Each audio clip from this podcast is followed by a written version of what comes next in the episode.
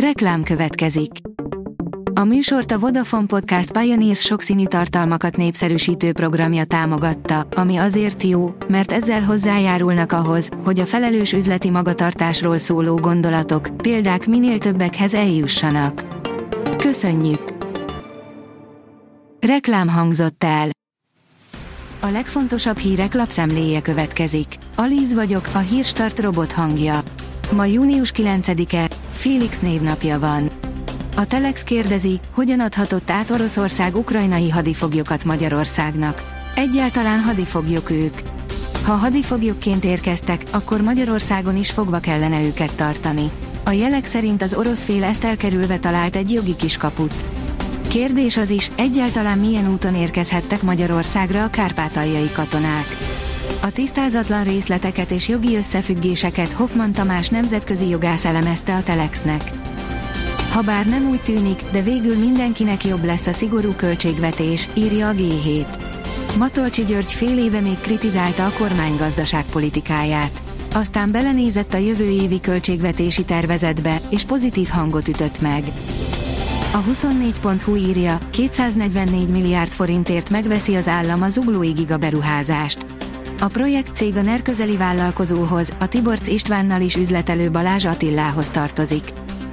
A 444.hu oldalon olvasható, hogy tényleg kivételeztek egy hallgatóval a Corvinuson, az egyetem vezetése mégis felmentette az érintetteket. Az Egyetem Etikai Bizottsága megállapította, hogy két oktató, akik egyben egyetemi vezetők is, etikai vétséget követett el, amikor mindenkitől elkülönítve, külön kérdéssorral vizsgáztattak egy hallgatót, akinek befolyásos szülei panaszkodtak az egyetemnél. Döntött a bíróság, Ukrajna visszakapja a krími aranykincseket. A félsziget elcsatolása előtt kölcsönadott krími aranykincseket vissza kell szolgáltatni Ukrajnának, írja a vg.hu. A Hír TV írja, Szergei Sojgu, visszavertük a páncélosokkal támadó ukránokat. Négy harckocsit, köztük német gyártmányú Leopard 2-es páncélosokat, harc nélkül veszítettek el az ukránok, mivel azok aknamezőre hajtottak. A portfólió szerint megérkezett az Európa Tanács jelentése, határozott lépéseket követelnek Magyarországtól. Az Európa Tanács korrupció ellenes szakértői csoportja pénteken közzétett jelentésében intézkedések meghozatalát javasolta Magyarországnak a kormányzat és a bűnüldözés területén esetlegesen megjelenő korrupció megelőzésére.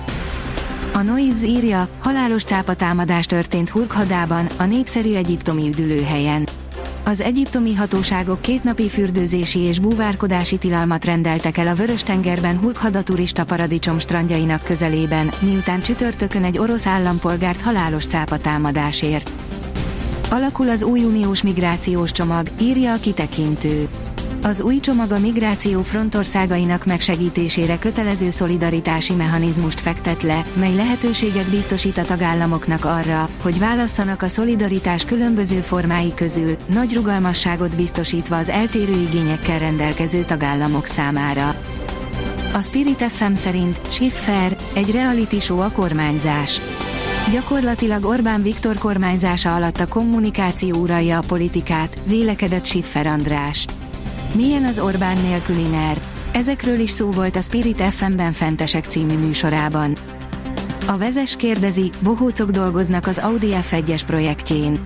Hívták, de nem ment. A Ferrari volt csapatfőnöke, Mattia Binotto állítólag lesújtó véleményt fogalmazott meg a Forma 1-be 2026-ban belépő Audi projektjéről.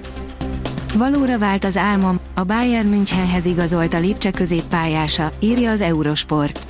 A német bajnok Bayern München labdarúgó csapata leigazolta egyik nagy riválisa, az RB Leipzig középpályását, Konrad Laimert. A büntető.com szerint Messi, Krufi és Pyers, a lepasszolt büntetők királyai és lúzerei. A tavasz talán legnagyobb lúzersége lett, amikor a spanyol élvonalban a Rio Vallecano valódi téthelyzetben többször elrontotta ugyanazt a büntetőt, itt például lepasszolással. De hol látták az első két emberes 11-est, amelyel a bíró sem tudott mit kezdeni? Jövő héten kaphatunk néhány esőmentes napot, írja a kiderül. Vasárnap délután észak felől szárazabb levegő áramlik térségünk fölé. Ennek köszönhetően a jövő hét első felében szárazabb, naposabb időre számíthatunk. A Hírstart friss lapszemléjét hallotta. Ha még több hírt szeretne hallani, kérjük, látogassa meg a podcast.hírstart.hu oldalunkat, vagy keressen minket a Spotify csatornánkon, ahol kérjük, értékelje csatornánkat 5 csillagra. Az elhangzott hírek teljes terjedelemben elérhetőek weboldalunkon is. Köszönjük, hogy minket hallgatott!